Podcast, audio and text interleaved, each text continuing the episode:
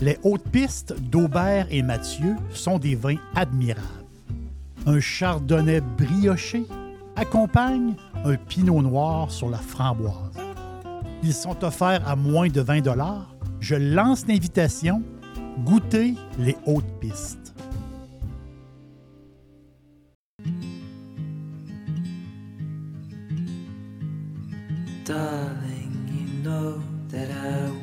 Things to go our way. I'll try to reach you to lean every single day. I wanna be somebody that you wanna love. Don't wanna reach for another, wanna color your world.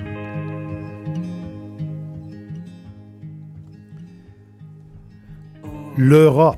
L'Europe a pour nom, on l'appelle souvent le, vieux continent. C'est par opposition au Nouveau Monde. Quand on parle de Nouveau Monde, on parle de l'Amérique.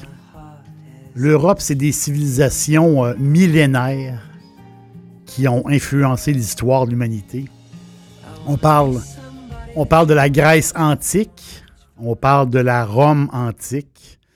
Euh, aujourd'hui, on a encore des, euh, on a encore des relents de ça. Le, côté, le côté social, le côté euh, euh, politique, philosophique, scientifique.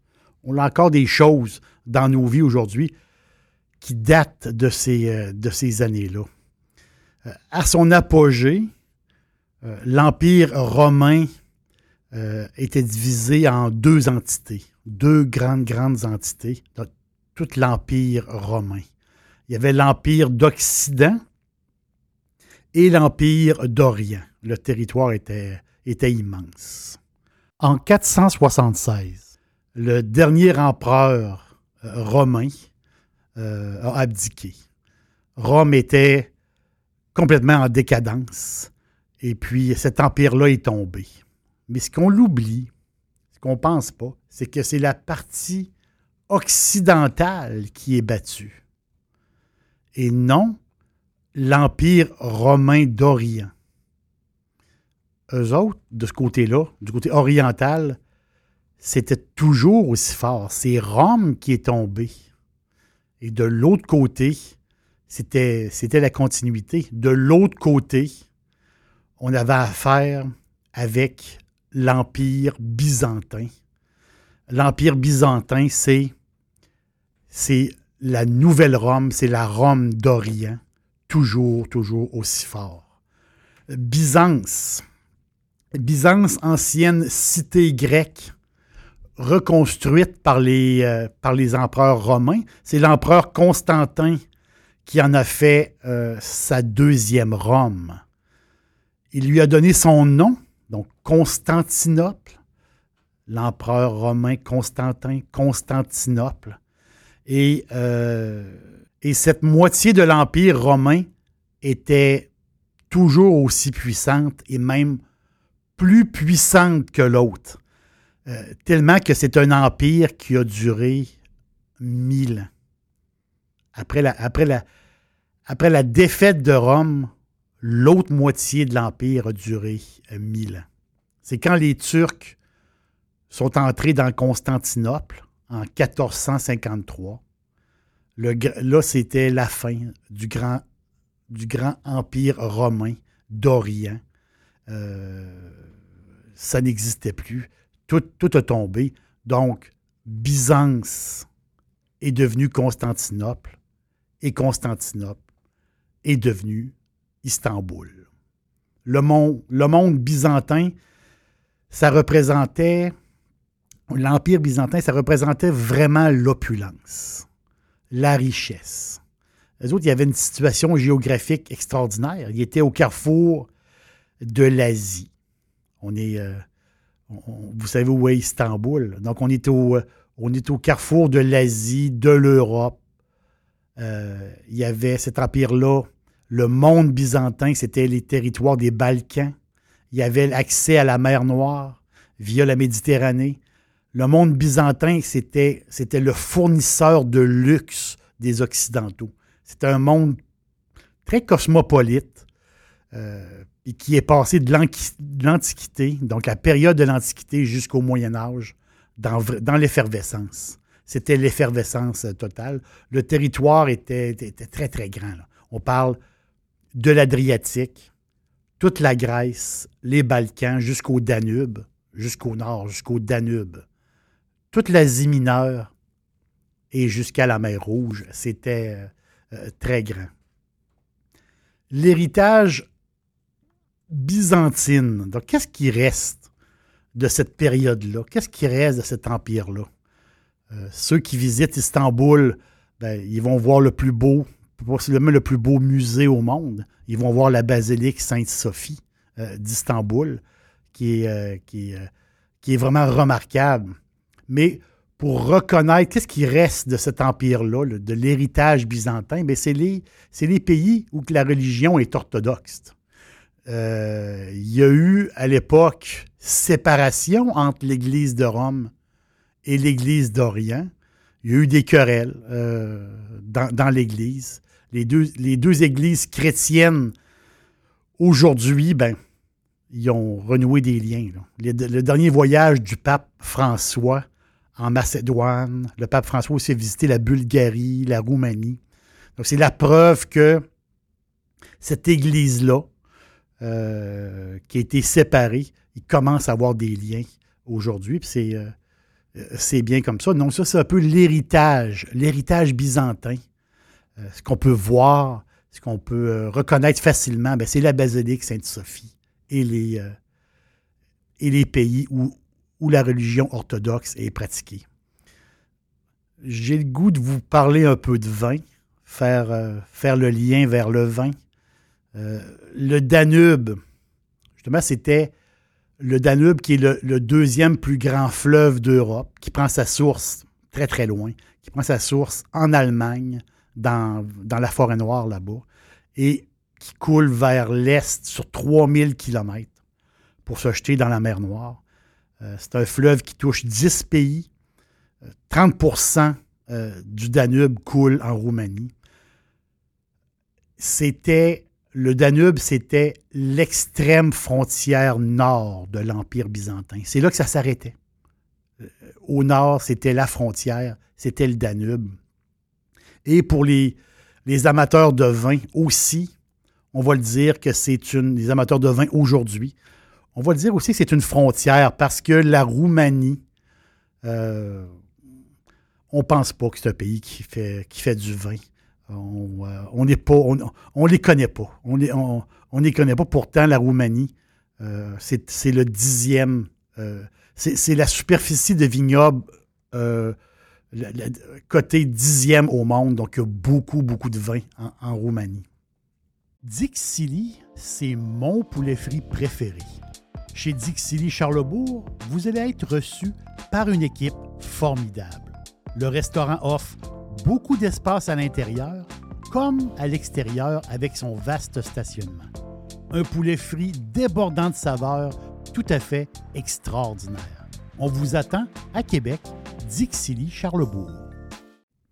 Il y a huit régions viticoles là-bas. Il y a 50 appellations. Incroyable. On ne les connaît même pas. Imaginez-vous tout le potentiel.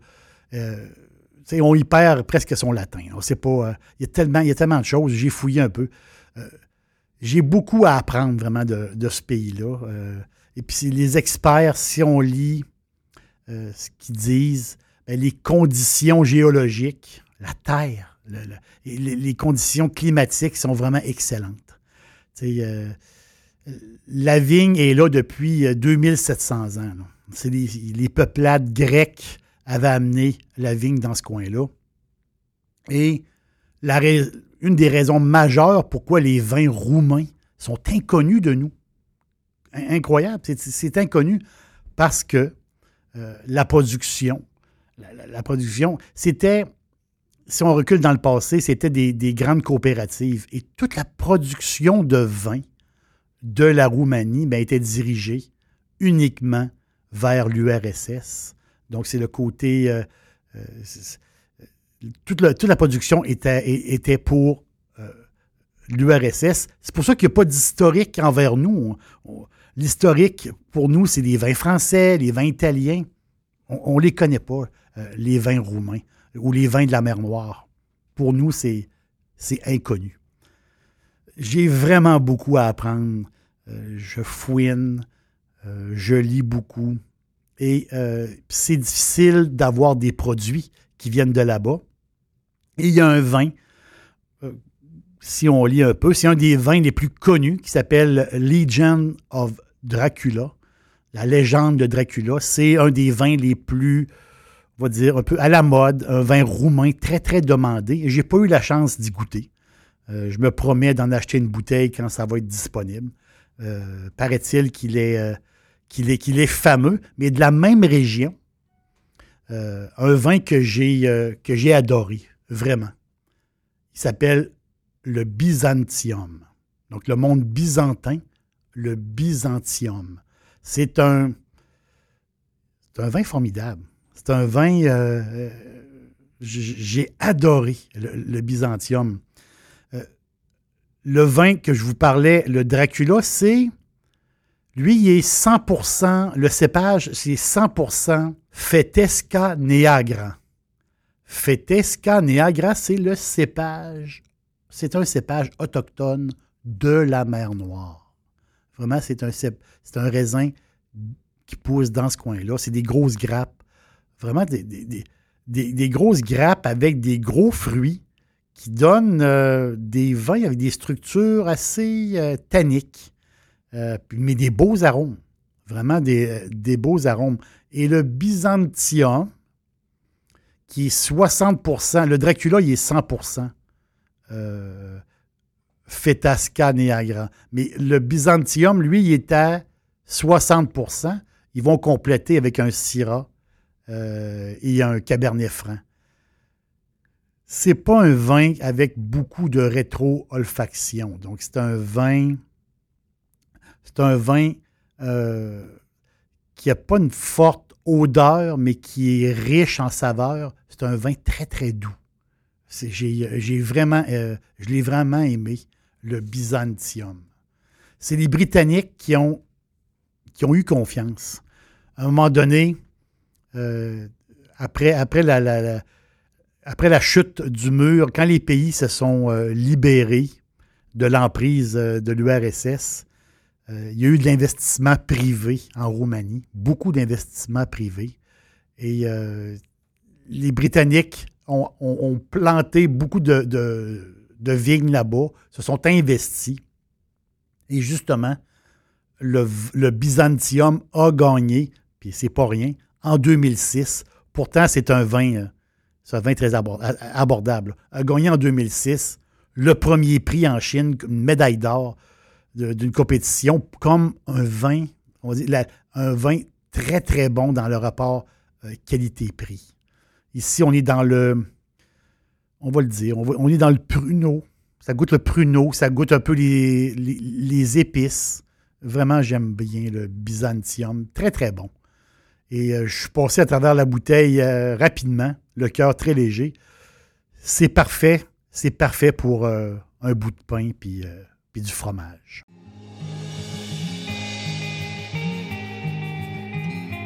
Dans l'Iliade, Homère parlait dans, ses histoires, il parlait des vins de la mer Noire.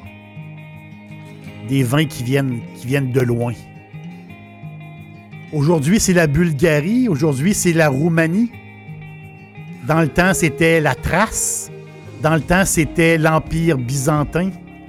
C'est un coin du monde euh, qu'il faut connaître. C'est un coin du monde que je vais faire beaucoup de recherches. Je suis très, très intéressé.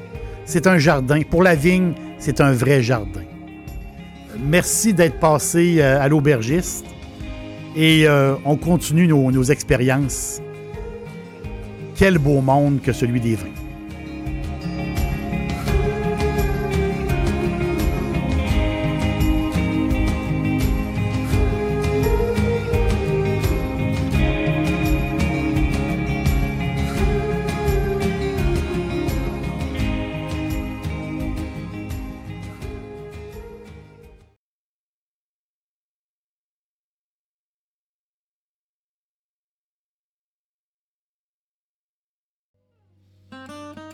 Les hautes pistes d'Aubert et Mathieu sont des vins admirables.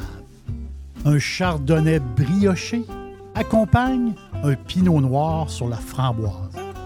Ils sont offerts à moins de 20 Je lance l'invitation. Goûtez les hautes pistes.